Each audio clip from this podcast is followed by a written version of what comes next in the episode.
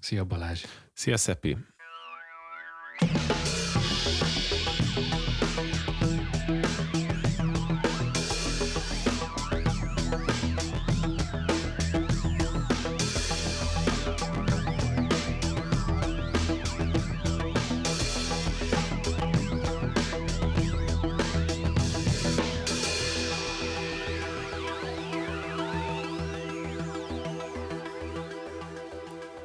Eljutottunk a éves leghallgatottabb rész felvételéhez.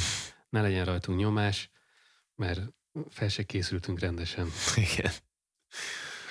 Hát uh, igazából uh, itt most mindenről kell egy kicsit beszélni, nem egy dologról sokat, úgyhogy talán nem is kellett annyira, de egyébként meg uh, így is azért vissza kellett alaposan uh, szűrni szerintem, még hogyha mindig úgy indulok neki egyébként ezeknek az évösszegzőknek, hogy nem is hallgattam idén olyan sok új dolgot, aztán a végén úgy kell leküzdeni a listát, nem tudom, egy ilyen 5-6 lemezre, amiről lehet is egy kicsit többet beszélni.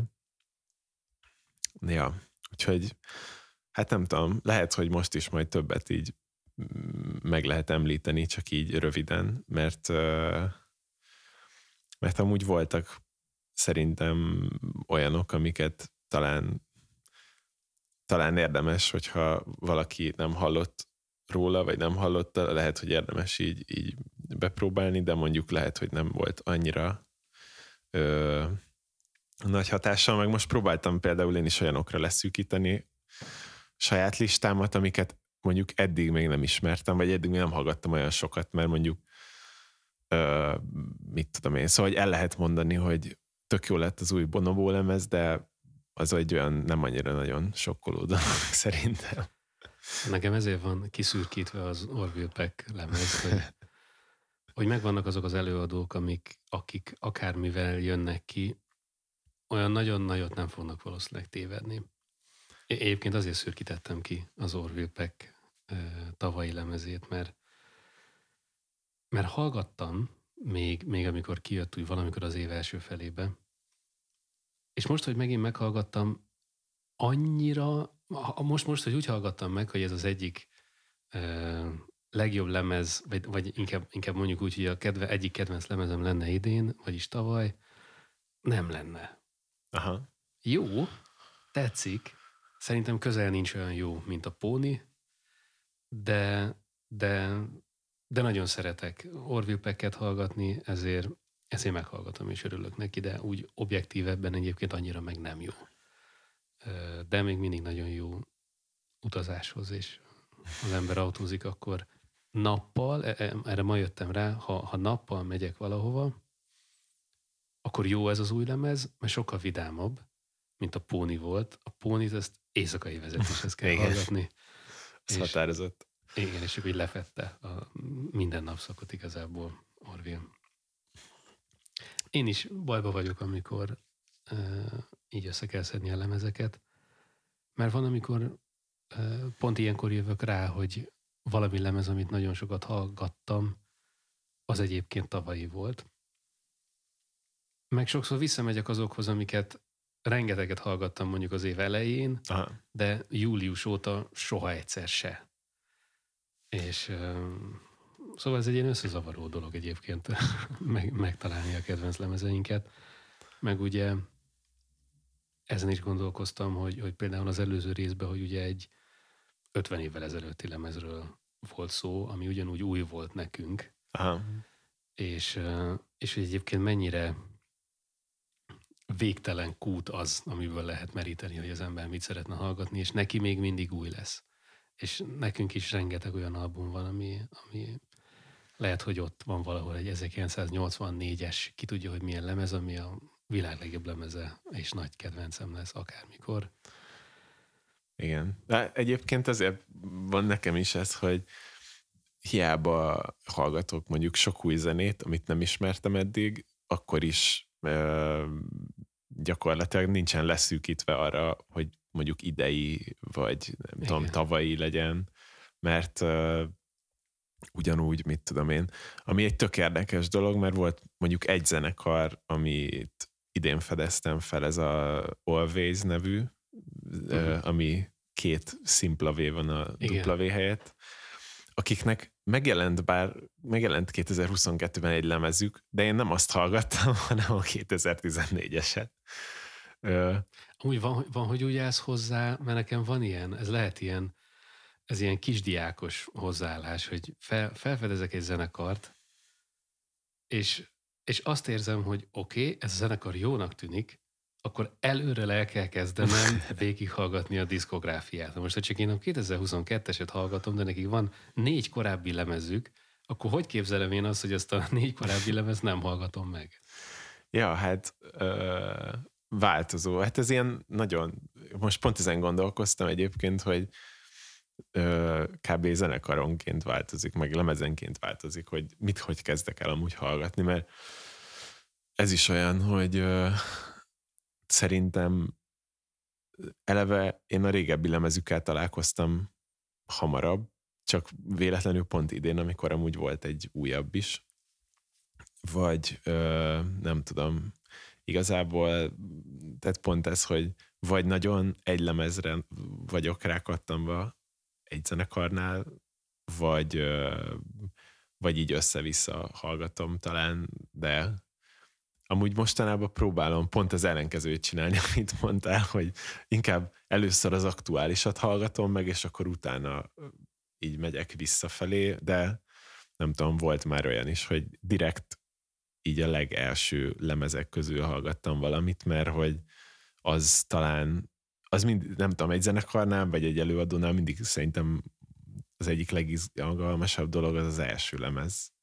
Igen.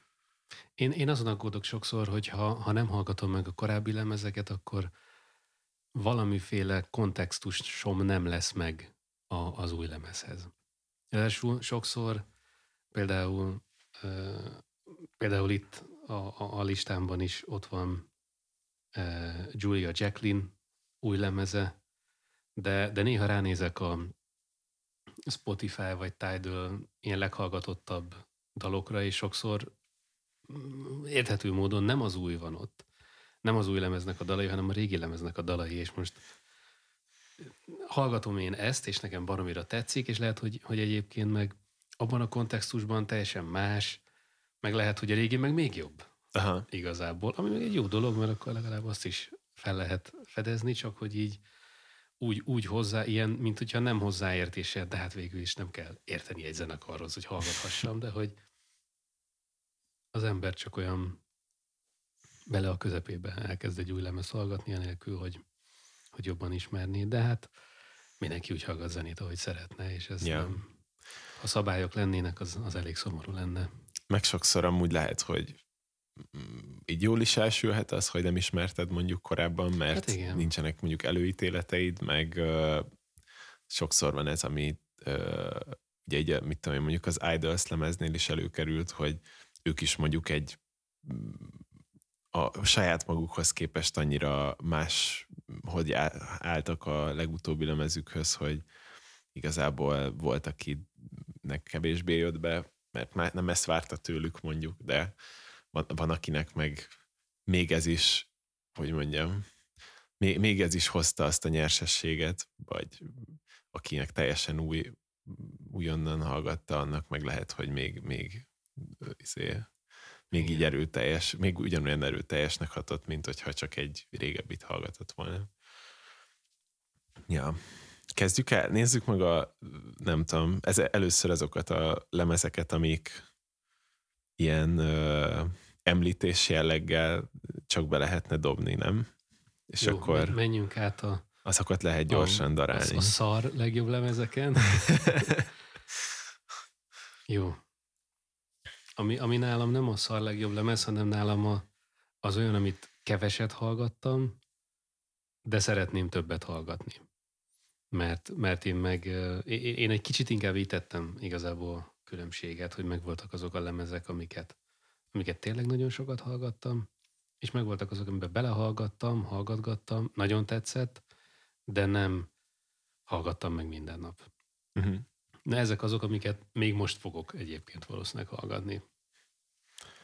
Amúgy nekem is voltak ilyenek, amik uh, például most, hogy uh, nem tudom, ráálltam egy pár hete erre, hogy akkor na most akkor összeszedem, hogy mik azok, yeah. amik igazán tetszenek, és akkor ott felmerült pár olyan lemez, amit még nem igazán hallgattam, úgy igazán teljesen az egészet, akkor ö, igazából, tehát hogy volt köztük olyan, amire igazán most kattantam rá, és ö, nem tudom, szóval, hogy volt mondjuk ö, amik, amiket én is így az ilyen futottak még kategóriába raktam, azok, hát amit az elején is mondtam, inkább olyanok, amik mondjuk az előadót már ismertem korábban. Igen. És akkor így... Bízol benne, hogy jó a lemez. Igen.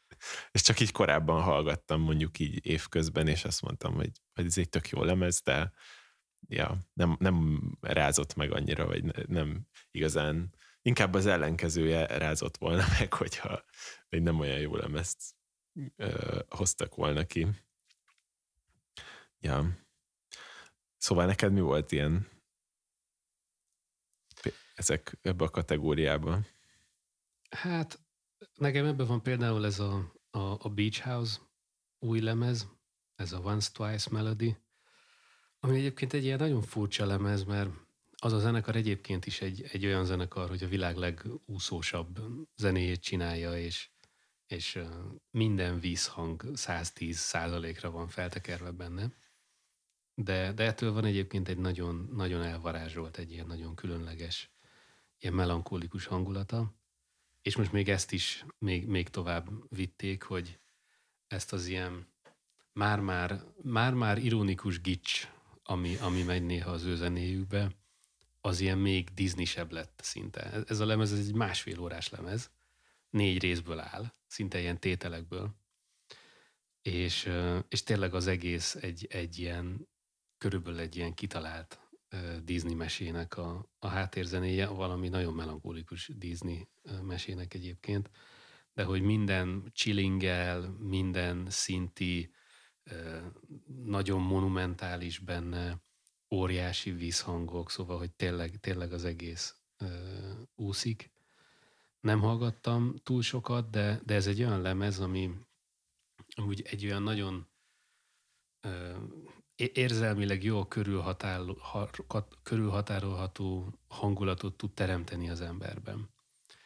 És mint egyébként a legtöbb Beach House lemez, és ezért szerintem érdemes kipróbálni, elég hasonló egyébként az összes dal, tényleg olyan, hogy ez egy ilyen be-ki kapcsoló, hogy most beraktam Beach House-t, akkor most hirtelen más a hangulat. Ez a hangulat sokat nem fog változni különböző dalok között, hanem mindegyik egy kicsit olyan lesz, de, de egyébként ez egy olyan hangulat, ami, ami, ami meg egy, egy nagyon hát egy ilyen nagyon jó körülhatárolható hangulat. De ez egy, ez egy ilyen élmény. Aha. jó, jó kipróbálni. Nekem a izé volt hasonló egyébként a ami, aminél azt éreztem, hogy kicsit ilyen egybefüggő a, és kapásból akkor egy izét, magyart mondok, a Dévának a Csillag című lemeze, ami neki ugye most ez a debütáló lemeze, mert neki uh-huh. eleinte csak egy-egy száma jött ki.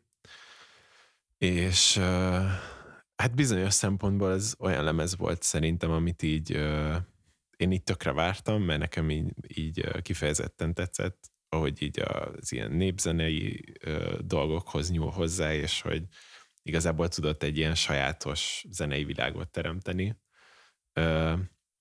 És igazából szóval várható volt, hogy mondjuk csinál egy lemezt, akkor az olyan lesz, hogy gyakorlatilag amiket eddig kihozott, annak a világában csinál most mit tudom én, tíz Igen. számot, vagy nem tudom pontosan hány szám, de hogy egy lemeznyi dal, és akkor hát gyakorlatilag ez is történt, csak itt-ott meg fűszerezve mondjuk plusz hangszerekkel, plusz Igen. énekesekkel, vagy ilyen kórussal, és hogy teljesen tényleg végül is ezt hozta igazából most, amúgy az idei évem az pont most, mostanában határoztam el, hogy egy kicsit erről is szeretném, hogy szóljon, hogy vannak előadók, akiknek nagyon elmennék már végre egy, tényleg egy koncertjére, meg egy uh, meghallgatni, hogy élőben hogy működnek a, a dalaik, mert a több, főleg magyar zenekaroknál egyébként több zenekarnál is érzem azt, hogy vagy van egy ilyen, ilyen gyanúm, hogy élőben valószínűleg sokkal jobban működik. Uh-huh. És igazából ő az egyik ilyen előadó, akinek amúgy tehát felvételről is tök jól működik a zenéje, de ott meg pont élőben van annyi plusz olyan elem hozzátéve, ami től még másabb is az egésznek, így egy kicsit a hangszerelése, meg a, hát a, a felállás tök más. Igen, meg ő egy olyan előadónak tűnik, aki egyébként nagyon átéli azt, amit csinál, és valószínűleg az, az hozzáad ahhoz, hogy, hogy élőben még egy, még egy plusz élmény kap az ember. Mint, mint mondjuk egy olyan előadónál, aki kevésbé, vagy hát nem, nem kevésbé, mert ez nem, nem jó vagy rossz dolog, hanem, hanem nem is tudom, egy túl az eljátszott dalait megpróbálja valószínűleg tökéletesen úgy, ahogy a lemezen van, főleg, hogy azért azok nagyon pontosan ki van találva, hogy ki mikor pontosan mit csinál. Talán itt kevésbé, és, és a, e, el tudom képzelni egy Déva koncerten úgy a, a hely és úgy a pillanat varázsa az úgy nagyobb hatással van magára a koncertre, mint egy túlkoncert, ami valószínűleg ugyanolyan Budapesten, ugyanolyan Dortmundban, meg nem tudom, hogy hol, mert ott, ott le kell játszani azokat a dolgokat. Jó. Most eljössz. Isünk két lejet egy csapással, mert látom, hogy Igen, kettőn fel van írva a Harry Styles lemez, amiről egyébként egy szót se érdemes szerintem beszélni, mert mindenki hallgatta. Nagyon jó. Akár akarta, akár nem. Igen. Ha, ha jól tudom, az lett egyébként a, a, az, az As It Was, azt hiszem az lett az év leghallgatottabb dala. Hát ezt nem, ezt nem csodálom, mert, azt, mert jó. A, azt hamarabb hallottam, mint hogy tudtam, hogy az, az egy Harry Styles dal, tehát az arra úgy rácsodálkoztam egyébként, hogy az ő az előadója, de Igen. amúgy egy tök, szerintem egy ilyen tök jó folytatása annak, amit eddig is csinált egyébként. Szóval, Tök igen. jó dalok. Igen. És, és így ennyi. Nincs értelme beszélni róla. Egyszerűen jó, és kész. Tehát top. Top. Ezen inkább mondok helyette mást. Uh, legyen a The Smile, mert az is mind a kettőnél fel van írva. a The Smile, a Light for Attracting Attention. Nem lesz nehéz megtalálni a senkinek, mert összesen egy lemezük van. A The, The Smile az a hát Radioheadnek a Radiohead egyik kettő. fele. Igen. vagy, vagy, igen. De, de közben mégis egyébként más, szerintem, egy kicsit. Nagyon-nagyon azért nem más. Hát főleg, de... hogy ugye az ének az ugyanaz, igen. és uh, nyilván az egy ilyen tök markáns része egy uh, ilyen ének, énekelt dalokból álló uh, lemeznek, meg abból is fakad ez az egész, hogy például a Radiohead is annyira eklektikus már magában, hogy így, így akár ez is lehetne egy Radiohead Igen. lemez. Igen, de egyébként én egy kicsit uh, nem is elvontnak, mert a Radiohead önmagában elvont, hanem egy kicsit kísérletezőbbnek tartom egyébként ezt a lemezt, mint egy, mint egy sima Radiohead lemezt. Nekem egyébként ilyen furcsa hatások jöttek elő belőle. Felírtam, hogy például King Crimson. Aha. Valószínűleg azért, mert, mert vannak olyan dalok, sok, sok, több az ilyen tört ritmus is, amit azért ők olyan nagyon gyakran talán nem szoktak a Radioheadbe csinálni, bár, bár azért vannak ott is.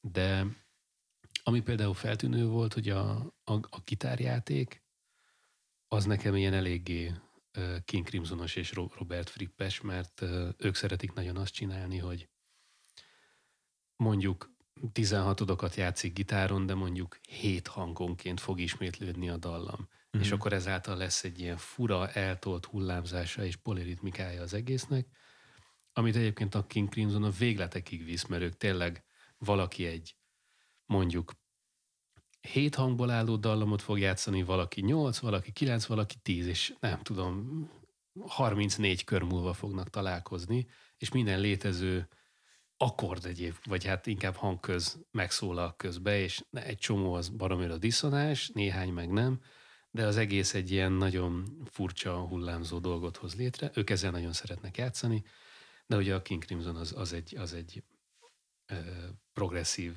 zenekar, ahol sokkal több kísérletezés megengedhető, meg virtuozitás, mint inkább egy, mint egy Radioheadnél. És például nekem ilyenek ö, jöttek egy kicsit be, hogy, hogy úgy a, ö, azok, azoknak kedvez egy kicsit szerintem ez a lemez, akik mondjuk az ilyen virtuozitást értékelik. Uh-huh.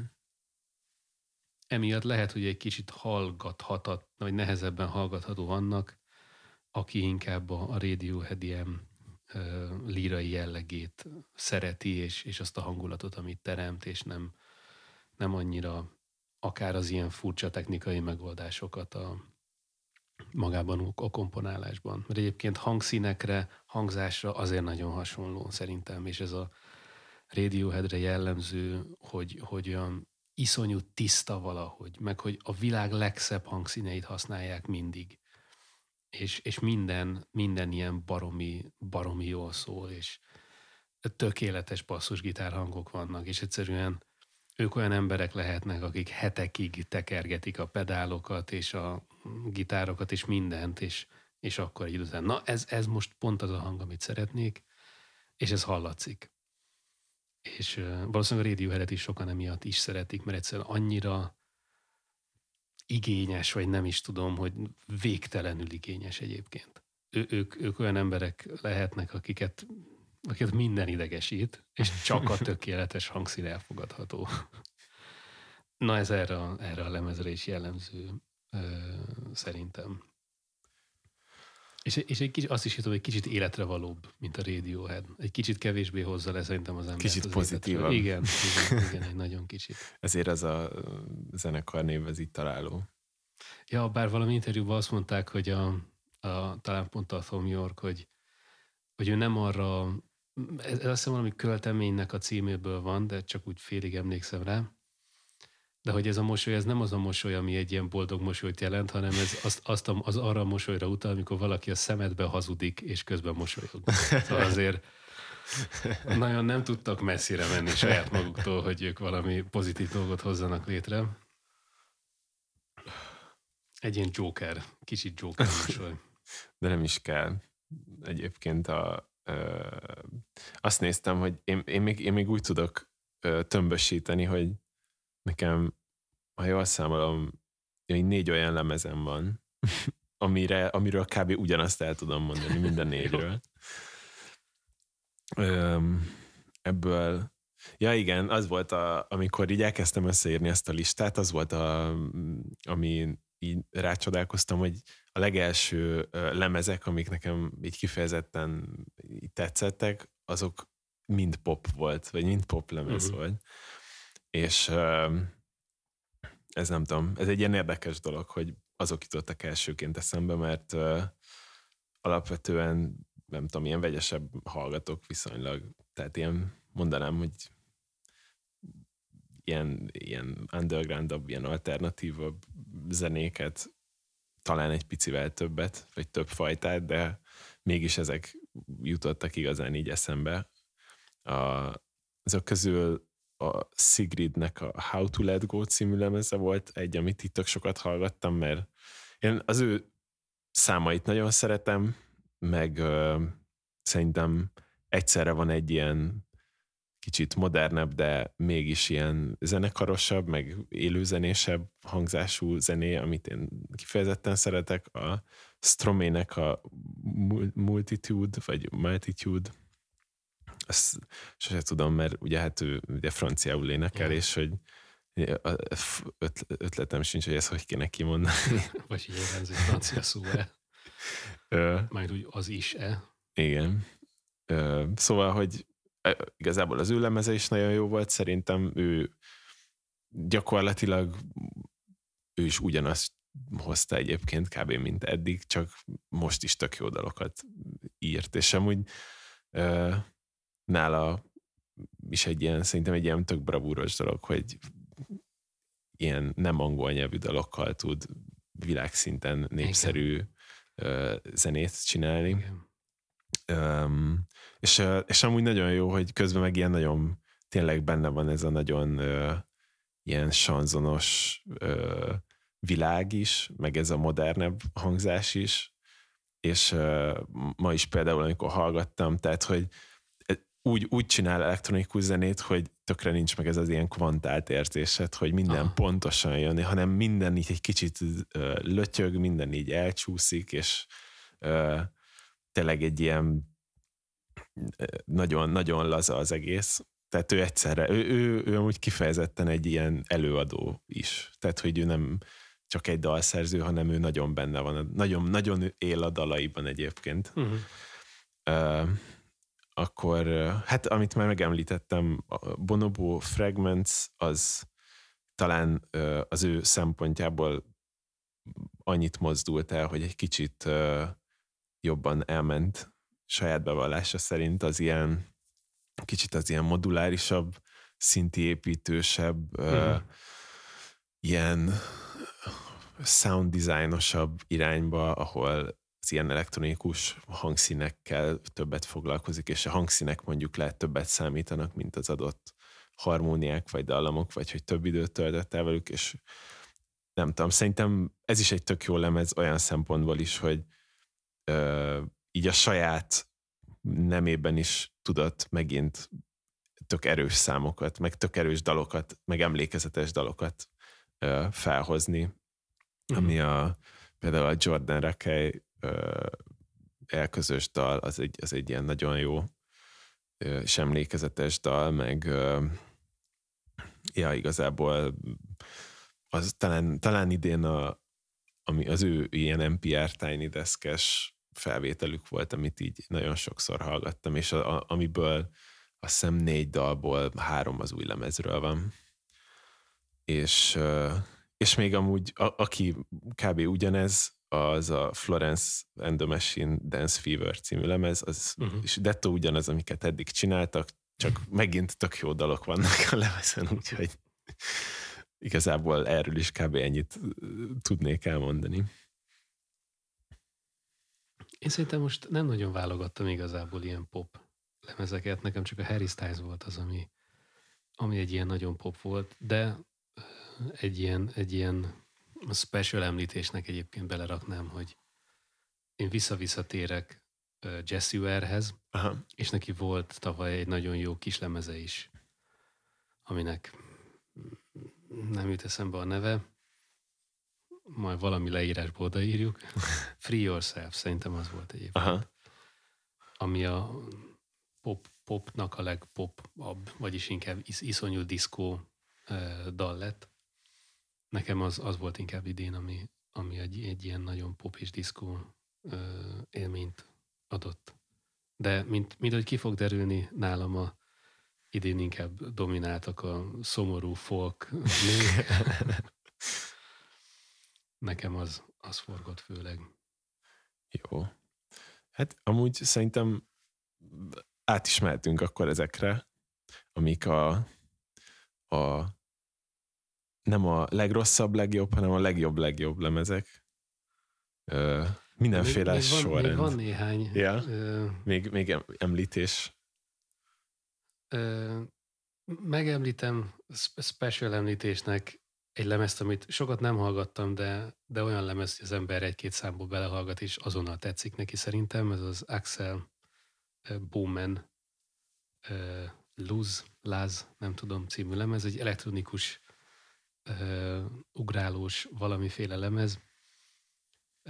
Ezt, ezt is úgy, úgy javaslom egyébként, mint a, mint a Beach House lemezt, hogy, hogy jó belehallgatni, és hogyha valakinek ez a hangulat megtetszik, akkor, akkor működik, ha nem, akkor meg nem. De, de ezt, ezt jó kipróbálni, mert ez egy, ez, egy, ez egy nagyon friss lemez, vagy ez egy olyan hangulat számomra, ami egyébként viszonylag új, és, és ezért raktam bele végül ebbe a listába, hogy, hogy szerintem ezt, ezt jó kipróbálni, mert ez egy érdekes lemez. Nem is annyira lemez, mint inkább dalok összessége, meg ilyen trekkek, vagy nem is tudom, mert, mert elektronikus zene az vagy kicsit más, és ilyen klasszikus értelembe vett elektronikus zene, de, Ez csak egy tipp. Jó. Mehetünk akkor? Mehetünk. Oké. okay. Kezded? Mert igazából te kezdted. De várjál, már hogy már a, már a, a színesekre, ugye? Aha, a színesekre. Na, akkor még gyorsan mondok három, három mondat azokról, amik, amik nem színesek. Uh, Ezekre az alsókról is? Vagy csak az, az alsókról nem, az, az mert hogy kérdezgettem néhány embert magam körül, hogy ők miket hallgatgattak, de olyan nagyon nem volt időm arra, hogy ezekbe bele is hallgassak. Egyébként a Louis Cole lemezbe belehallgattam, amit, amit Bence ajánlott, és tudom, hogy ő óriási Louis Cole rajongó, de én meg valahogy nem annyira tudom megkedvelni Louis Cole-t. Jó, én valahogy egy kicsit úgy vagyok vele egyébként, mint Jacob Collierre, hogy, hogy nagyon elismerem az ő munkásságát, és mégse érdekel. Amúgy ugyanolyan szerintem, mint, vagy én is hasonlóan állok hozzá egyébként, mert amúgy én sem nagyon hallgatom az ő zenéjét, a, a No sem nagyon, ja. de, de élőben sokkal jobban Aha. betalált például az is. vannak a szemnek is. Szóval... Ja. Úgyhogy azt is, az is úgy élőben az igazi, de amúgy most a, nem tudom, ugyanez volt például a Jacob Colliernél is, hogy most nagyon jó volt a, a műpás koncert, szerintem hmm. kifejezetten, szerintem az egy olyan koncert volt, ami lehet, hogy volt még olyan ember, akinek így is sok volt, de amúgy nekem, én azt éreztem, hogy nekem pont annyi inger volt, amit így fel tudtam dolgozni, de hogy ez egy olyan koncert volt, ami alatt szerintem így lehetetlen volt unatkozni, mert kb. legváltozatosabban állította össze a dalokat, meg, meg tök jó zenészek voltak, tehát én, én kifejezetten ezt vártam amúgy, hogy Igen. mikor lesz egy olyan koncert, amikor nem ő játszik mindenen, hanem lesznek társzenészek, és akkor ez egy ilyen hagyományosabb koncert-koncert lesz. És, és nagyon jó volt, és és az is olyan volt, hogy itt tök fellelkesültem, hogy nem majd hallgatom otthon, és ö, a stúdió izé, dalok ezek után sokkal, vagy a stúdió felvételek ezek után sokkal ilyen sterilebbnek hatottak, mint, mint az élő. Úgyhogy várok tőle egy live albumot majd, ha vége a turnének, vagy hogy így, hogy vége lett, vagy nem tudom. Mm. Akkor, hogy még gyorsan említsem, rengeteg listában, mert, mert persze megnézegettem én is, hogy mondjuk mik azok a 2022 legjobb lemezei lista, ami, ami kijöttek különböző magazinokba, különböző helyeken, csak hogy tudjam, hogy mi az, amiből kimaradtam. És ami egyébként nagyon sokszor visszajött, ez a Black Country New Road nevű együttesnek az Ends From Up There című lemeze, amiben én bele-bele hallgatgattam, csak azért, hogy valamit tudjak róla, hogy, hogy hogy miért van ez minden listán, és az ember bele, belehallgat egyébként néhány dalba, és, és azonnal megérti, hogy ez miért van listákon, mert valahogy ez, ez egy ilyen, szintén egy ilyen folk rock valami, ők azt hiszem egy Londontól nem messze lévő kisvárosból származó angol zenekar, akik, akik olyan erővel játszanak igazából. Ezen a stúdió lemezen is, hogy, hogy eléggé, eléggé magával ragadó valahogy az egész, és e, ez nekem például egy olyan lemez, amiben tényleg csak belehallgattam körülbelül három-négy dalba, de, de teljesen biztos vagyok benne, hogy ezt egy csomót fogom hallgatni, mert tényleg olyan, kicsit olyan, olyan lendületet, olyan lendületesnek érződik nekem, mint, mint amilyen lendületes volt például a, a Manford and Sons régen, uh-huh. amikor ők, ők úgy a csúcsán voltak a hírnevüknek, és utána valahogy volt körülöttük minden baj, azt hiszem, és talán már nem is, ott mindenki molesztált mindenkit, valami ilyen volt szerintem. Ők, őket így, így meg, ők így ki, ki ö, gyomlálottak valahogy, de egyébként zeneileg meg eléggé le is csúsztak szerintem, mert én, én belehallgattam, mondtam olyan régen, valamelyik újabb lemezükbe, de már az is évekkel ezelőtti szerintem, és és ők például azt, a, azt, a, azt az ügyes ö, lendületesség és gics közötti egyensúlyt, amit szerintem ők nagyon jól megtartottak azon az egy híres lemezükön, ami az a... Szájnomor. Az.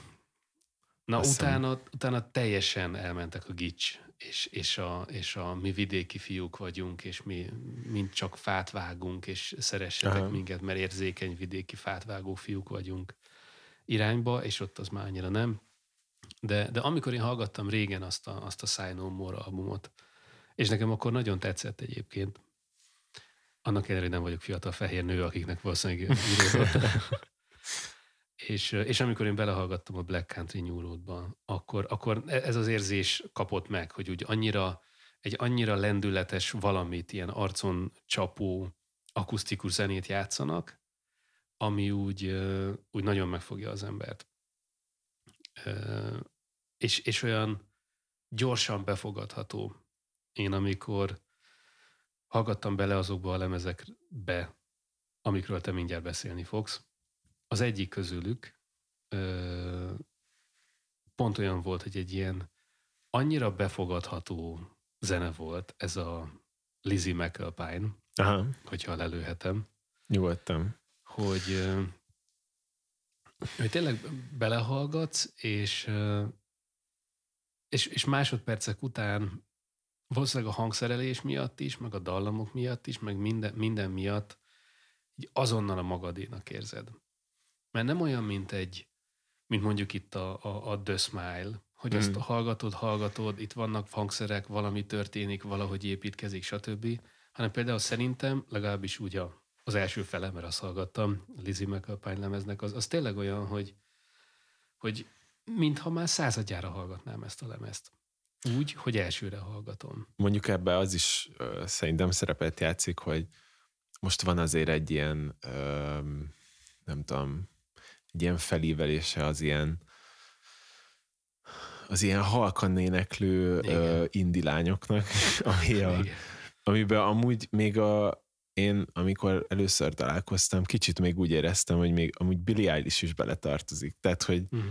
azt a, ezt az ének stílust nagyon sokszor azért ő is műveli, vagy ő is ezt erre építi így a dalokat, meg a hangulatot. Nyilván ez egy tök más zenei világ amúgy, de maga az ének stílus az szerintem hasonló, és nem tudom, egyébként nagyon sok ilyen előadó van mostanában, és ő is amúgy egy ilyen tök újnak számít egyébként, mert neki szerintem ez az első lemeze amúgy, és de mégis, hát nem tudom, igazából szerintem itt ebből úgy lehet tényleg kiemelkedni, hogy egyszerűen ilyen jó dalokat csinálsz, meg jó dalokat írsz, és meg nála ez szerintem ez működik. Igen. Valószínűleg, mert, mert a, az a keret, amit mondjuk lefektetett Bob Dylan, nem teljesen, de hogy, hogy az, hogy egy, egy, egy ilyen zenei, ilyen naivitást adnak át sokszor ezek az ilyen suttogó folk rock dalok, ahol tudod, hogy nem fog valamilyen hihetetlenül meglepő hangszerelés ö, történni, hanem, hanem ugyanazok a gitártémák és basszus témák és dobolása fognak nagyjából megtörténni egy Lizzie McAlpine lemezen, meg egy Phoebe Bridgers lemezen, meg ilyesmi lemezeken. De a, de a mondani való és ez az érzés, amit át akar adni, azt ugyanúgy át tudja adni akkor is két különböző dal is, amik mondjuk majdnem teljesen ugyanolyanok, és nagyon-nagyon hasonlóak a stíluselemek. Ha, ha ott van mögötte az a mondani való és az a szöveg, amit ők át akarnak adni, mert, mert e, ezzel az egész ilyen suttogós énekkel szerintem az is együtt jár egy kicsit, hogy, hogy ezek mind ilyen ilyen, ilyen Hát ilyen előbb belsőséges témák. Meg igen, meg ilyen személyes. meg mesélnek valamit, mm. meg kicsit ilyen proféták, meg, meg, meg ilyesmi. Szóval, hogy, hogy valami, valamit nagyon át akarnak adni. És, és igen, ezzel kapcsolatban jutott ez, ez eszembe, hogy, hogy talán pont emiatt, hogy kicsit, kicsit azért sem a sémákra épülnek ezek. Talán emiatt van az, hogy nagyon-nagyon könnyű befogadni. És talán ez egyébként pont abban is segít, hogy, hogy jobban koncentrál az ember mondjuk a, a mondani valóra a dalban, mert azzal nem kell foglalkoznom, hogy hú, közben valamit, nem tudom, 7-8-ba pörög alatta, és most rárakott egy elektromos dobot is arra az egyébként nagybőgőre, ami megy, és mennyire jó és izgalmas hangképet teremt valahogy, és közben nem, nem, nem biztos, hogy arra figyelek, hogy ő miről énekel. Persze ezek nem zárják ki egymást egyáltalán, de, de egy ilyen zenei naivitás az, az, az hoz egy ilyet, hogy jobban koncentrál az ember a, a mondani valóra valószínűleg, meg hogy tényleg nagyon könnyű befogadni, és nincs, nem kell dolgoznom ahhoz, hogy először, először a zene szóljon valahogy hozzám, és akkor utána, utána megfigyelek is arra, hogy mit, mit, mit mond ő. Igen. Ez volt az egyik színes lemezem. Igen, amit, amit előttem. Ez gyorsan visszamegyek, meg egy kicsit kapcsolódik hozzá. Nekem a nem, szín, nem színes lemezem között van ez a Weiss, Weiss Blood, nem teljesen úgy, hogy kell kiejteni. And in the Darkness Hearts Aglow című lemez. Ami hasonló, de és, és közben nem hasonló, mert, mert ő is egy hát kicsit suttogó nő, de egyébként nem annyira suttogó, mint amennyire, mint amennyire Johnny Mitchell-es, és amennyire Amy Mannos, és, és amennyire ilyen ö, da, dalszerző, énekes típusú lemez. De ez egy kicsit viszont kilép abból, hogy itt a, a hangszerelés és az egész zenei világ az viszont nem követi ezt a, ezt a nagyon sematikus folk rock vonalat, hanem, hanem egy ilyen nyersebb, karcosabb, szerintem, szerintem izgalmasabb, és ezáltal nehezebben befogadható világot hoz valahogy. Kicsit hasonlít egyébként egy Lana Del Rey-re is, de szerintem annál egy kicsit zeneileg talán izgalmasabb. Mondom ezt úgy, én nagyon szeretem egyébként Lana Del Rey-t, és ez is egy olyan lemez, amit még nem sokat hallgattam, de, de öt másodperc után megfog. Valószínűleg azért is, mert egyébként az ő énekhangja, az tényleg annyira Johnny mitchell hogy már, már szinte felháborító, hogy, hogy még senki nem mondta, hogy ezt hogy képzeled, hogy pont úgy, pont úgy énekelsz, mint ő. De hogy az ember hallgatja, akkor, akkor, akkor megbocsátja neki, hogy csak nem utánzás lenne ez, hanem, mert egyébként zeneileg azért más, és itt nem az van, hogy valamit leutázok, ami bevált 50 évvel ezelőtt, hanem, hanem inkább kicsit, kicsit megidézi azt a világot, és megidézi azt a szellemet, és ezzel engem nagyon megvesz, mert én, én, én meg nagy, nagy Johnny Michel rajongó vagyok. Nekem ő egy olyan énekesnő és dal, dalszerző, gitáros, aki, aki olyan hangulatot tud felidézni, ami úgy valahogy úgy minden egyszerre. Mert nem, nem mondja az ember, hogy szomorú, nem vidám, hanem egyszerűen nem is tudom. De egyébként azt hiszem sokszor azért ilyen, ilyen, ilyen elvágyódás mindig ezen fel. Irodalom órán is mindig minden költő elvágyódik. Hát Johnny Mitchell mindig utazásról énekel, meg, hmm. meg ilyesmikről énekel, szóval, szóval az is benne van, ez valószínűleg egy, egy jó téma a zenében is, nem csak a magyar irodalomban mindig az elvágyódás. Akkor mehetünk. Mehetünk. Mehetünk a színes, színes, fontosabb lemezekhez. Bár igazából szerintem kb. ezekről is ennyit fogunk beszélni, mert sikerült, hogy mondjam, mert már kicsit éhesek tárgyalni. nem is tudom, melyikkel kell. Lehet ilyen sorrendben mondom, mert kb. ahogy eszembe jutottak, Nekem például az az, amiről kb.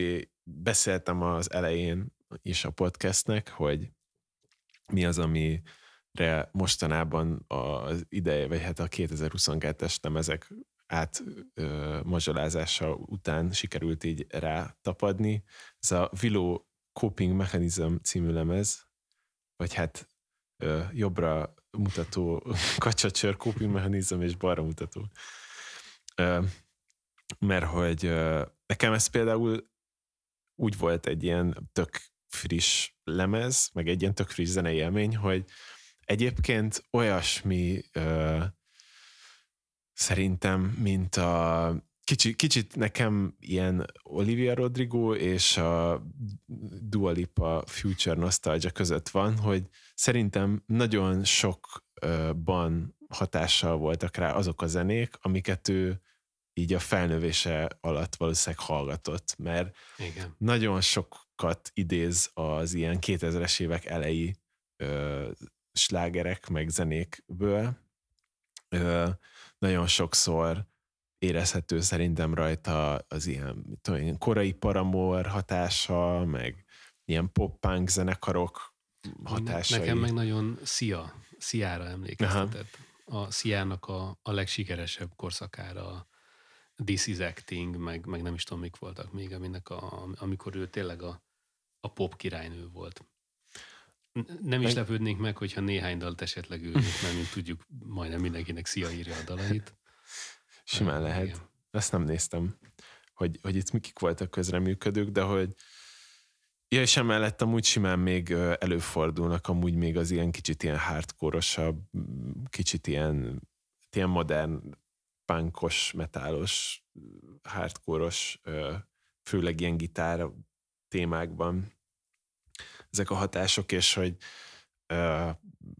bár sokszor vannak benne ilyen hirtelen váltások, meg ilyen nagy dinamikai ugrások egyébként dalon belül, de azért mégis ilyen bőven popba sorolható lemez, mert nagyon ö, emlékezetes refrének vannak benne, szerintem tök jól hallgatható lemez, de nagyon sok energia is van igazából a dalokban, és nekem ez egy olyan lemez volt, ami, ami így kifejezetten üdítően hatott, meg, meg tényleg így nagyon hamar rá tudtam kapcsolódni, mert egyébként ezek olyan hatások, egy, a, a, amik nekem is kb. ehhez ilyen felnövéshez köthető, amiket hallgattam mondjuk tinédzserként, azok tökre ilyesmi zenék voltak, és igazából mégis amúgy tudtak szerintem annyit hozzáadni, hogy egyébként még, tehát hogy ilyen frissnek hat attól még, hogy ezek ilyen, Igen. ilyen hatásokat felhozó dalok. Még szerintem kicsit az is benne lehet, hogy hogy az, hogy egyébként benne vannak ezek a gyors, gyors váltások, és közben nagyon pop is. Most ez nagyon öregesen fog hangozni, de ez kicsit olyannak tűnik nekem ez a lemez, amivel, amivel egy ilyen mondjuk TikTokon felnőtt generációt is le tudsz kötni, ahol ugye nem tudom, 20 másodperc egy videó, és, hmm. és, és minden azonnal más, már más hatás, már más hatás, már más hatás, és valószínűleg ez zenébe is egy kicsit le kell követned, mert hogyha te 6-8 perces dalokat csinálsz, mint a Beach House, ahol a 6 percből 3 perc intro, 3 perc outro egyébként, mert fú, volt egy nagyon jó gondolatom, ami gyönyörű volt, amit valamit írtam róla. Ja igen, hogy a, hogy a Beach House az egy, az egy végtelen intro egy meg nem történő diszkós lágerhez. mert, mert hogy soha nem bontakoznak ki egyébként a dolgok benne, de visszakanyarodva, itt, a, itt ez az, az ellenkezője, mert igen, itt egyből kibontakoznak. Ahogy elkezdődik a dal, az már egyből van. Igen, igen, itt nincs, nincs időd. Ahogy volt, volt egy ilyen, nekem nagy kedvenc dokumentumfilmem, a, ami, a, ami Sting szóló karrierjének kezdetéről szól, és ő, ő mondta azt, amikor egy kicsit a Police, ahol ő ugye játszott, és ez egy végig egy popzenekar volt, és utána ő elkezdett egy kicsit a, jazzesebb irányba elmenni, azért nem jazzzenét játszott, de, de jazz zenészekkel játszott ezt a zenét, és akkor ő mondta, hogy, hogy amikor te pop, hogy jöttek ezek a jazz zenészek, azt hiszem valahogy úgy volt, és neki kellett egy kicsit megtanítani azokat a jazz zenészeket, hogy oké, okay, hogy most egy kicsit mi jazzesen játszunk, de még mindig popzenét játszunk. Neked nincs, nincs időd öt percen keresztül csak rákészülni a szólódra, te a, a, valahogy úgy mondta, hogy az első pillanattól kezdve ég, ég, ég, égned kell, lá, lángolnod, vagy nem is tudom, hogy hogy. Ö, nincs idő rákészülni a dolgokra, csináld. Amikor jön, akkor szóló, szóló vége, következő valami jön. És nem az van, hogy mint egy, egy igazi klasszikus jazz koncerten, hogy megvárod, míg oda megy a mikrofonhoz a 16 kör alatt egy trombitás, és utána 8 percen keresztül csak szólózik neked, és azt tudod, hogy hol a végem, mert utána már csak percenként egy hangot tart ki valahogy. Igen, itt is azonnal valószínűleg Vilónak a, a nulladik másodperctől kezdve száz százalékon kell pörögnie. Igen, és ráadásul tényleg ezek annyira rövidek is amúgy ezek a dalok, hogy nincs időd megunni egyébként. Igen. Ja. Most eljössz. akkor így Jó. ezt is szerintem csináljuk ilyen felváltva. Megyek a sajátomba a te listát szerint akkor, mert a, én a King, King Gizzardnek az Omnium Gatherum lemezét én beraktam a kiemelt, kiemeltek közé, de te nem. Én nem. Én csak a... Neked letaszította a többi. Igen. Én azért raktam be ezt mindenképp ilyen kiemelt lemeznek, mert talán ez volt az a lemez, amit, amit talán tényleg a legtöbbet hallgattam. Szerintem annyira, annyira vegyes, és annyira pörgős, és annyira sok élményt ad az embernek, annyira sok helyzetben hallgatható, hogy, hogy egyszerűen, egyszerűen mindig, mindig vissza megyek hozzá. Ez egy, ez egy olyan lemez, ami mindig le van töltve a telefonomon, mert ha épp nincs mobil internetem, bármilyen hangulatom van, ez a lemez jó lesz hozzá. És ezzel mindenképp be kellett raknom a, a legjobbak közé, a le, legkedvencebbek közé. Nagyon jó egyébként ez a, nem tudom, hát amiben most éppen ők vannak, ez nekem kifejezetten tetszik egyébként, mert mondhatjuk, hogy ők ugye ebből az ilyen nagyon erőteljes, ö, nem is tudom milyen, hát ilyen kicsit ilyen surf rockos Mhm. zenéből, ilyen pszichedelikus rockos zenéből átmentek egy másik fajta pszichedelikus Igen. zenébe, ami azért egyel visszafogottabb, és nem tudom, kicsit nekem mindig a nem tudom, a, a Tame Impala jut eszembe róla, Ja. ja. ami e- elég hasonló, ami Aki mindig el kell mondani, hogy a témimpala az egy ember, zenekar, Igen. az egy ember. igen. Ők meg akkor a Tame Impalának az ellenkezője, mert itt meg két Igen. zenekarnyi ember van, Igen. egy zenekarban Igen. gyakorlatilag. Ö, de nekik egyszer, nem tudom, egyszer, a- ha, ha nagyon-nagyon sok időm lesz, akkor végigmegyek az ilyen ö, görbéjükön, hogy hogyan alakult az összes lemezük alatt a, ez, a, ez az ív, mert Ráadásul már tavaly is két lemezük jött ki, legalább, ha jól tudom. Szóval ők évente minimum két-három lemez megcsinálnak. igen. Úgyhogy, de ez biztos ö, érdekes. Tehát, tehát azért nincs akkora eltérés a lemezek között. Tehát már az előző ö, lemezük is Minden hasonló. ötletet megtartanak. Igen. Igazából ők is ők is biztos úgy ö, csinálják, mint a Wolfpack, hogy kb. nem tudom, feje, összejátszák a dalt, és már gyakorlatilag fel is vették. Ja.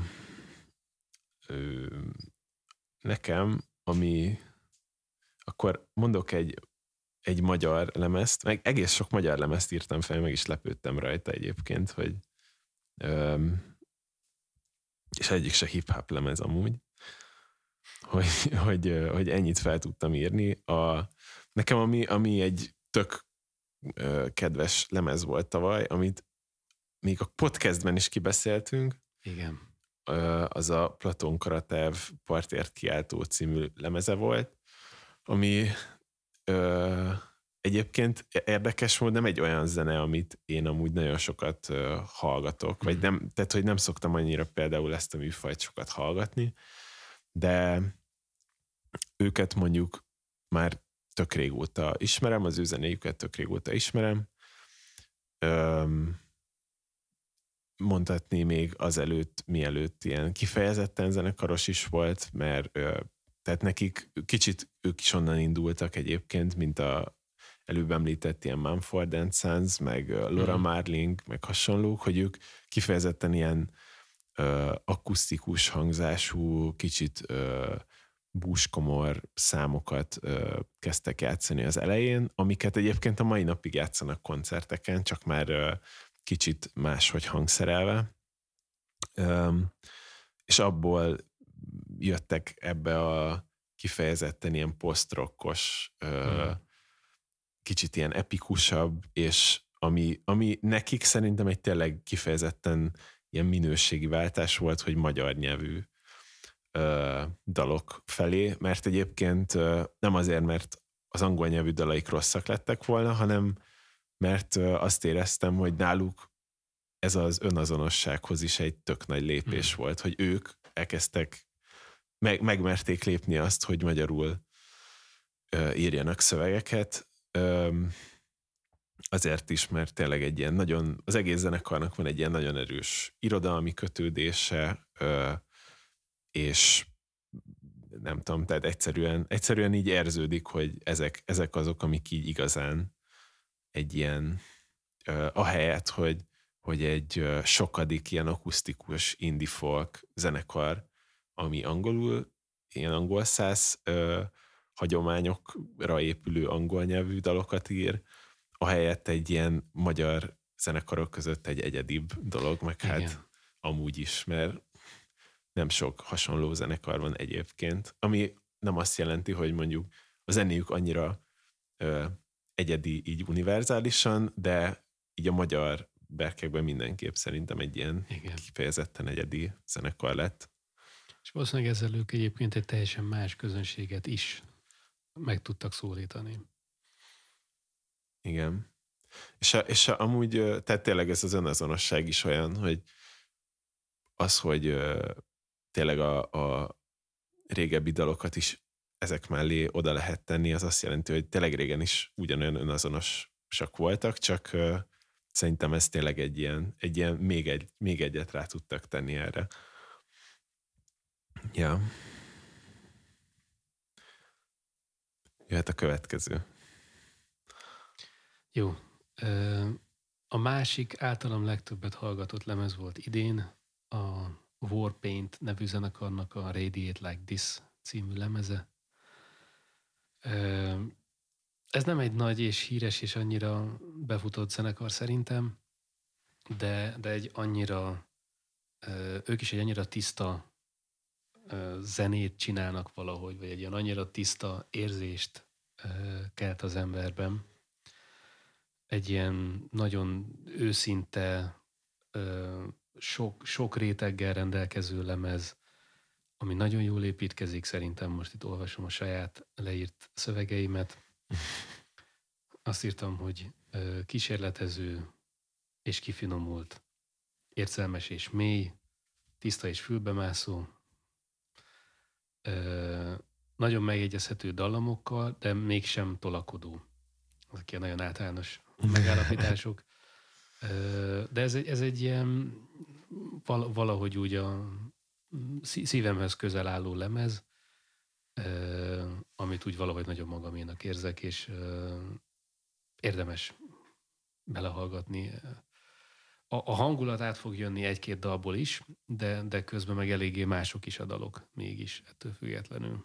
Kicsit, mint egyébként a, az Omnium Gatherumba is, hogy az a, a hangulat nagyjából ugyanaz, de van, hogy ugyanaz a hangulatot egy, egy kicsit téműmpalásabb dal adja át, meg néha egy kicsit egy ilyen zúzós gitártémás, metálosabb dal adja át.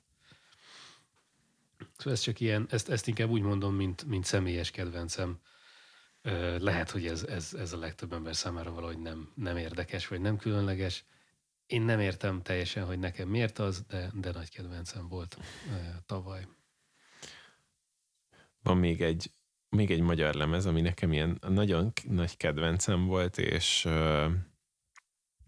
és kicsit illik rá az, amit most mondtál, hogy így nagyon hasonló az egésznek a világa, mint hát így végig. Mm. Az az I Am Young-nek a Láttam a jövőt meghalni című lemeze volt, ami um, hát igazából uh, nem akarok ilyen hátteréről sokat elmondani, mert most azt hiszem a rekorderen kijött vele egy ilyen tök részletes interjú, ahol ilyen nagyon mm. jól elmondja, hogy tényleg mi volt így, nem tudom, az ő életében így, ami ide vezet, ilyen zeneileg, ami ide vezetett, hogy gyakorlatilag ez a második nagy lemeze, de már nagyon sok lemezt megcsinált másokkal, uh-huh.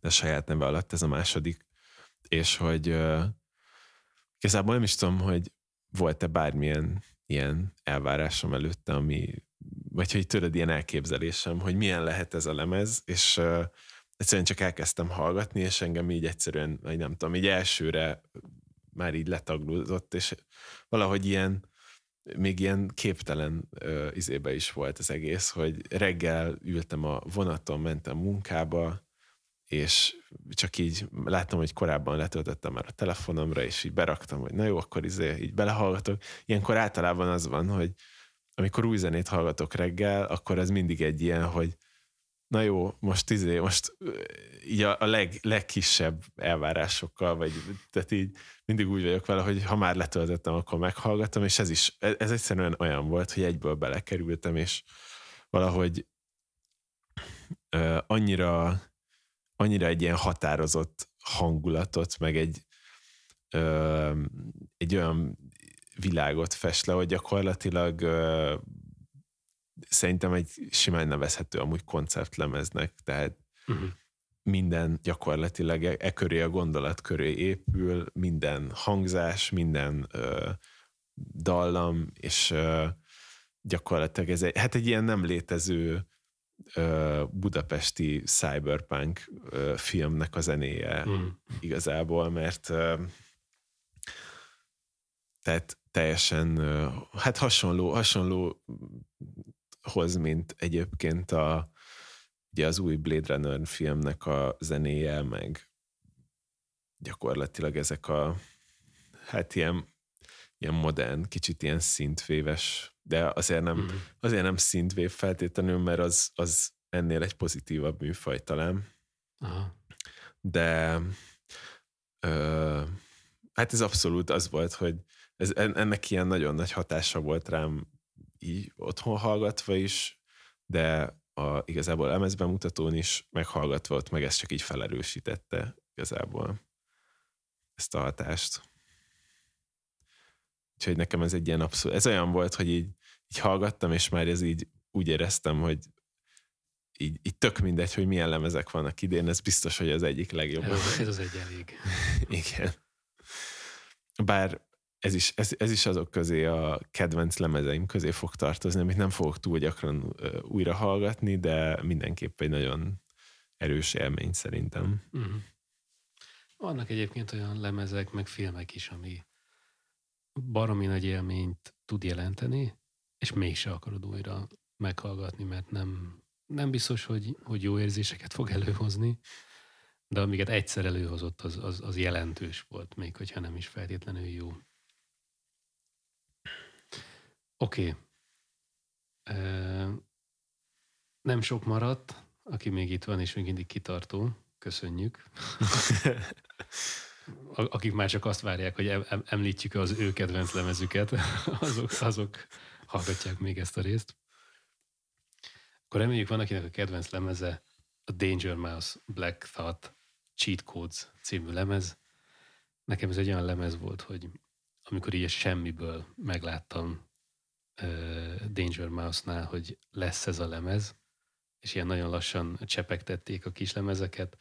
Biztos voltam benne, hogy jó lesz, nagy, nagy Danger Mouse rajongó vagyok, és jó is lett. És uh, szerintem egy olyan lemez lett, hogy ki, kicsit, uh, kicsit visszatér a régi Rootshoz. Ugye Black Thought, ő a Rootsnak a, a, a reppere, a fő reppere, vagy hát inkább az állandó reppere, mondjuk így kicsit visszanyúl az, az ilyen old school uh, rootshoz. Benne vannak nagyon a Danger Mouse-os dolgok is, közben az egész ilyen, kicsit ilyen mixtape jellegű, ilyen búg, zajos, ilyen szempontból is old school. Valami olyat írtam le magamnak róla, hogy old school, de nem old school hip-hop, szóval nem az, hogy könnyen, könnyen be lehet, bele tud az ember esni néha olyanba, hogy mondjuk mindig old school hip hallgat, mert az is egy olyan nagyon jó körülhatárolt érzést tud az embernek adni, meg elég szigorúan megvannak a műfai határai. Itt nincsenek, de azért elég, ez egy ilyen vintage, vintage hip-hop, de nem is mindig hip-hop, hanem inkább olyan danger mouse És uh, sejtettem, hogy ez egy jó lemez lett, lesz, és valóban jó lemez lett szerintem vannak kicsit slágeresebbek is, bár azért ő sose erre megy rá. Egy, egy, egy nagyon különleges, egy nagyon, inkább azt mondom, hogy nagyon egyedi, nagyon Danger Mouse-os világot hoz. Ő ugye mindig valakivel együtt működik, mint a Danger Doom-ban, ami, ami tényleg egy, egy olyan lemez, hogy az, az egy megkerülhetetlen lemez. Ezt sokan um, amúgy, én ezen meglepődtem, hogy sokan például akik ilyen MF Doom fanok, nem mindenki szereti azt a lemezt. Hát, én kifejezetten, mert ugye egy én ilyen is. valahol komolytalan lemez, mert tele van hülye rajzfilm nem is bevágásokkal, hanem igazából sztorikkal, amiket szerintem ők maguk írtak. Ott az Adult Swimnek vannak azt hiszem a, a szinkron színészei benne, akik, akik itt-ott szövegelnek. Ami nálam nagyon jól működik, amúgy megértem, hogy van, akinél nem. Ez olyan jelenség lehet, mint hogy valamiért, lehet, hogy csak az én családomban van így, de szerintem nagyjából Magyarországon a, az Oscar című Aha. film, az egy, ilyen, az egy ilyen bevett film. Kicsit ilyen karácsonyi film is talán, azt úgy leszokták adni. Én már nagyon sokszor láttam, főleg gyerekkoromban, mert, mert valahogy ez nekünk baromi vicces. Állítólag, én ezt nem is tudom, hogy hol olvastam, de Amerikában gyűlölik azt a filmet, hogy az messze uh, Sylvester Stallone a leg, legrosszabb filmje, Aha. A mi szempontunkból pedig kb. az egyik legjobb, talán azért, mert nem tudom, valahogy minket kevésbé érintenek meg az ilyen durva akciófilmek, és, és mi látjuk, látjuk a, a, az iróniát, az öniróniát mondjuk egy, egy Oscarba, fogalmam sincs. Hát meg ott a, van ilyen. állítólag a szinkron is nagyon sokat dob. Az is a, lehet. Magán a filmen, meg a mert ugye vannak, van pár ilyen film, aminek nagyon jó magyar uh-huh. szinkronja lett, és akkor azok népszerűbbek nálunk, mint... Lehet, lehet, sor. lehet, hogy ez a titok, igen. Mint a Flintstones is. Hogy, bár azt talán nem mondanám, hogy ez nem annyira népszerű, de nálunk biztos, hogy az egy plusz réteget rátesz. Jó, én szerintem igazából nekem én egy kicsit csaltam, mert nekem van ilyen plusz-plusz említendő lemezem, amit viszont a, ezekhez akartam majd így hozzáfűzni, de akkor előtte még felhoznám azt, ami ami még, még ehhez a listához így hozzátartozik. Nekem a uh, Domi and J.D. Beck Not Tight című lemeze volt, ami egy ilyen hát ilyen fontos, fontos lemeznek éreztem uh, idén, mm. mert uh, ők is igazából egy ilyen uh, bár úgy láttam, hogy azért már úgy ott, ott voltak igazából ennek a küszöbén, hogy ők ők berobbanjanak ebbe az ilyen hát ilyen modern jazz, hip-hop modern jazz világba. Öm, igazából, hát nem tudom, hogy mit lehet róla mondani, igazából egy ilyen nagyon-nagyon fiatal páros, ö, kizárólag hát lem, lemezen lehet, hogy van egy-két ilyen plusz ö, amiben nem csak ők ö, játszák fel a zenei kíséretet, mert ö, ugye vannak, vannak közös dalok ö, közreműködőkkel, többek között Anderson Pákkal is, aki, ha jól tudom, kb. ő az, aki ö, felfedezte igen, őket. Igen, igen. igen.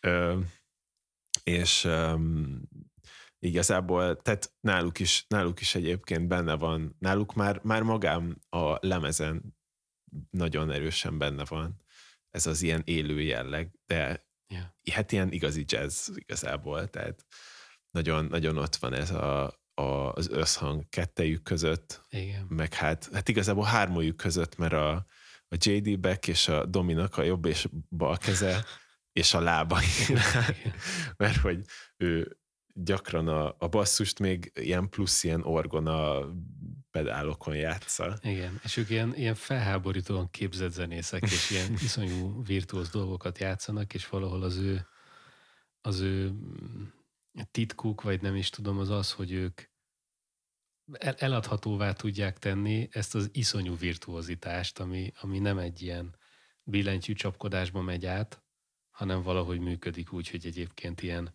olyan dolgokat játszanak, amiket a zenészek 99%-a nem tud lejátszani de közben az egészet valahogy annyira ilyen ö, ők is ilyen nagyon önirónikusak, kicsit ilyen mém, mém zenekar is valahogy.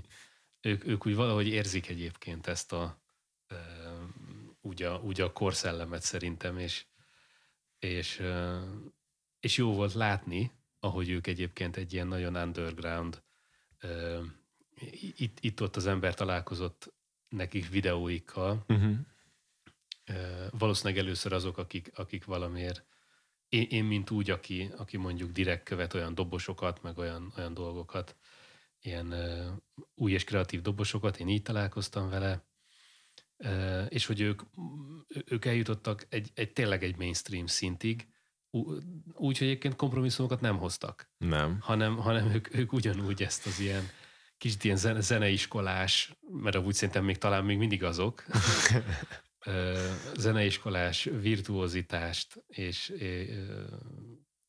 tudják valahogy nagyon jó hallgathatóvá tenni.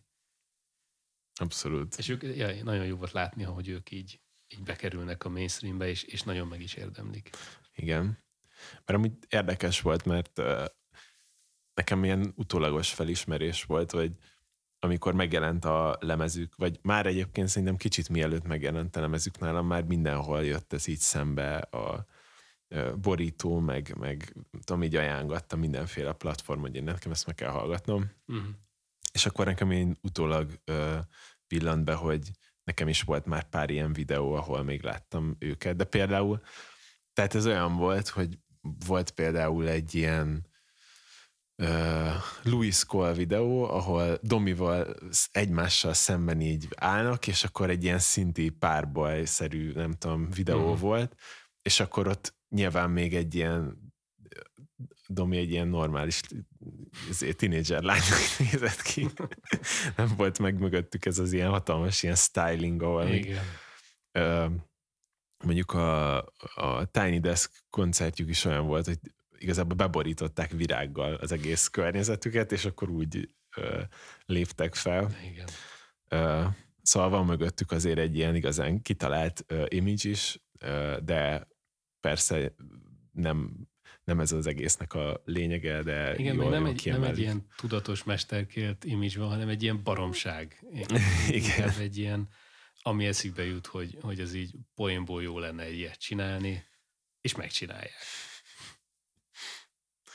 Ja, de amúgy mindenképp egy ilyen, nekem egy ilyen nagyon ilyen szimpatikus dolog, és akinek szerintem, aki meg fogékony az ilyen zenére, annak meg zeneileg is mindenképp érdemes tenni vele egy próbát, mert jó eséllyel így be fog jönni. Egy maradt a, az én listámon Julia Jacqueline legutóbbi lemeze, a Pre-Pleasure, ami, ami nekem hasonló élmény volt, mint mondjuk tavaly előtt, azt hiszem, a Phoebe Bridgers lemez, hmm. hogy az úgy valahogy nagyon megfogott, és, és úgy nagyon közvetlenül szólt valahogy hozzám. Nekem, nekem ilyen volt idén ez a Julia Jacqueline lemez, hogy annyi, annyira szép uh, dalok vannak rajta, nagyon intim az egész valahogy, uh, ilyen nagyon, nagyon nőies is szerintem, de közben meg ilyen nagyon nyers, és az egész néha a témák pláne, és néha egyébként a témája a daloknak az baromi nagy kontrasztban van a, a dalok uh, zenei szépségével.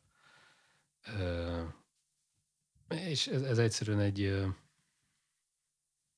szintén, ez is, ez is szintén halk, folk nő, de, uh, de számomra ő az egyik, aki nagyon kiemelkedik a, a suttogó folk nők közül.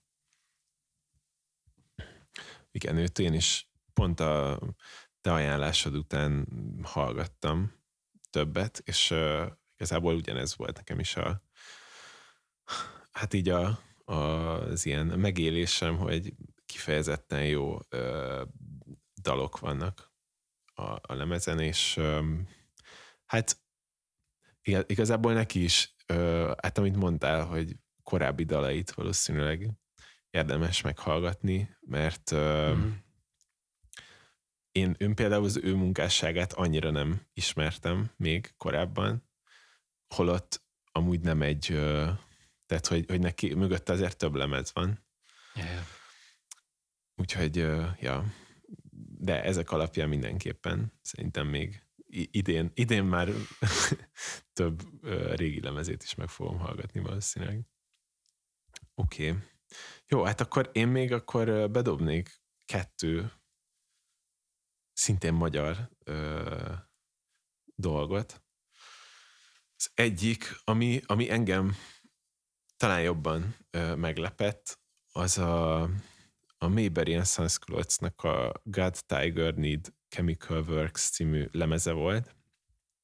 És azért lepett meg, mert uh, nekem kicsit olyan feelingem volt. Én, én így nagyjából képben voltam, hogy, hogy ők kicsodák, meg igazából hallottam már korábban is zenéjüket, meg úgy nagyjából előttem volt, hogy ők um, mit csinálnak, de hogy így nem igazán soha, ne, tehát annyira nem fogott meg egyébként a korábbi dalaik, és hogy mégis, hát nem tudom, próbáltam sok magyar dolgot, dologba így belehallgatni, amikor ezeket a, ezt a listát így összeraktam, és ez itt teljesen meglepett igazából ez a mert ö, igazából az van, hogy ö,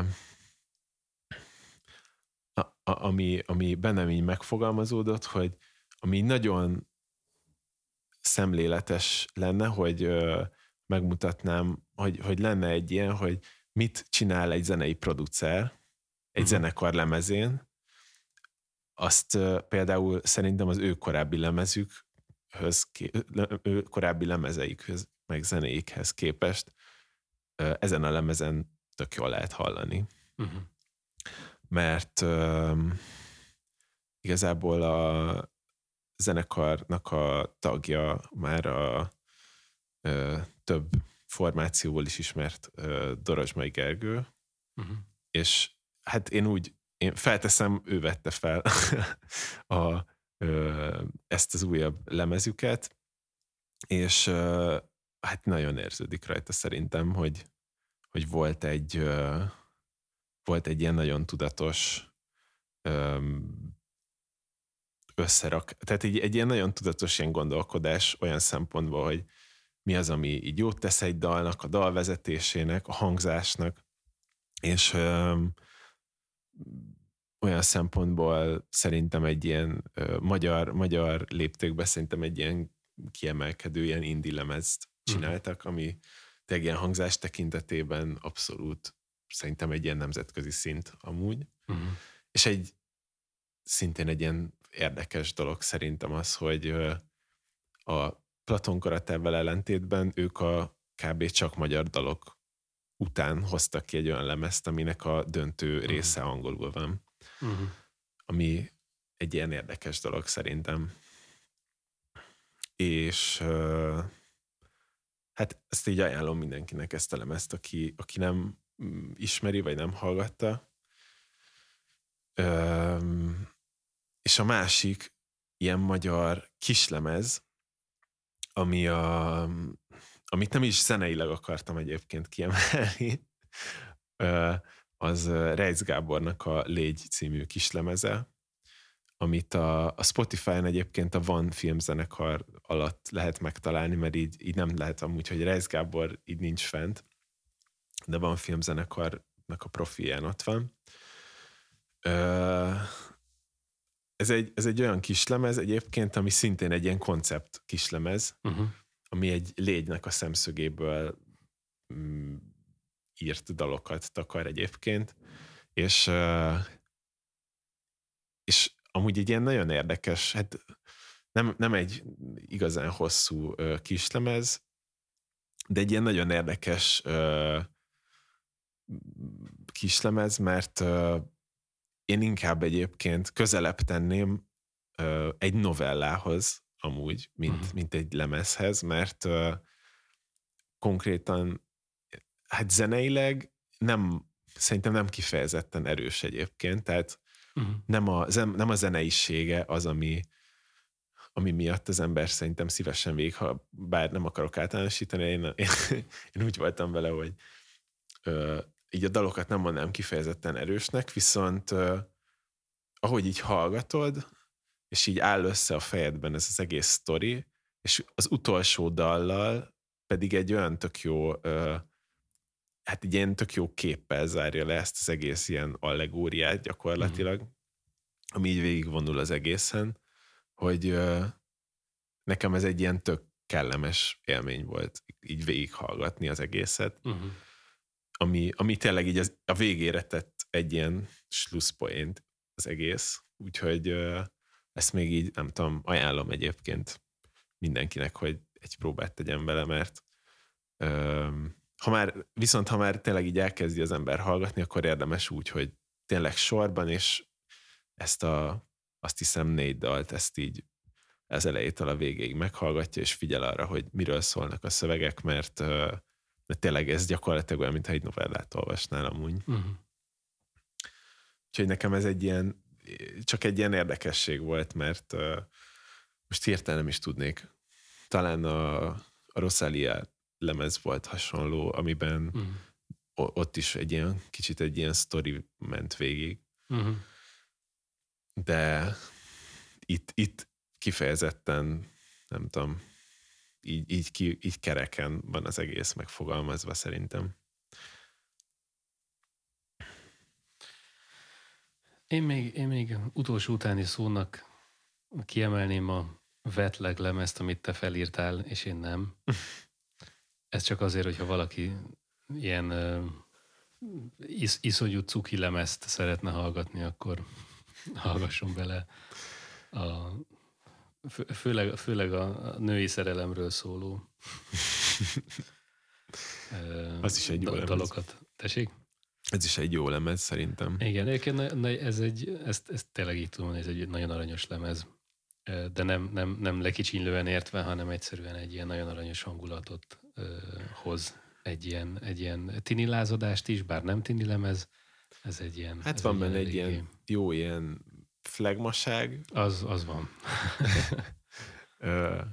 meg egy, hát meg amúgy tényleg benne van mellette ez az ilyen cukiság is, de igen. közben mellette meg egy ilyen kifejezetten határozott cukis. Igen, igen. Szóval nekik nem mondanám, hogy egyébként cuki ez a lemez, mert félek tőlük, de, de, de jó, jó, jó kipróbálni egyébként, mert nagyon jó élmény. Oké. Okay. Ezek voltak 2022 számunkra valamiért fontos lemezei.